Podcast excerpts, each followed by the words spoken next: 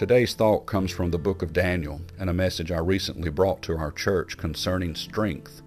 Daniel knew in his heart that the only strength he needed was going to come from the Lord, and that there was no strength in this world whatsoever, and that you and I, we will not find strength in this world either. He purposed in his heart that he would not defile himself with the king's meat or with the king's wine. Basically, he decided that he was going to live off of what the Lord was going to provide for him and it was going to prove that that was better and sustained him better and provided for him better. So Daniel determined that there was no strength in King Nebuchadnezzar's palace, there was no strength in King Nebuchadnezzar's provisions, and there was no strength in the king's kingdom whatsoever.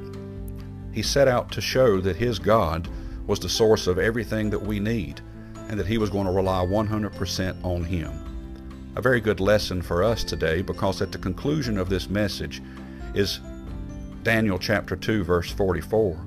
And in the days of these kings shall the God of heaven set up a kingdom which shall never be destroyed, and the kingdom shall not be left to other people, but it shall break in pieces and consume all these kingdoms, and it shall stand forever. The God of this universe is going to set up a kingdom on this earth one of these days and it's going to be like none other. It's going to be ours. It's going to be His.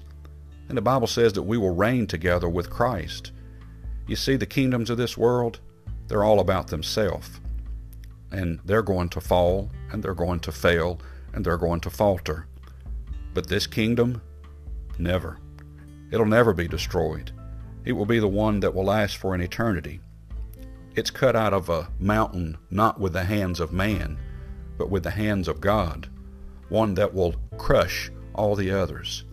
So as we look around us in this world today and see the turmoil and the fighting and all of the wars and the rumors of wars and all the tension and the stress, let's pause for a little bit and give thought that God already has a kingdom ready to be set up and populated by those who believe in Him.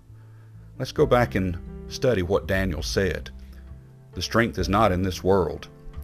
The strength is in our Lord, and the strength is in the truth. May God bless you and have a wonderful day.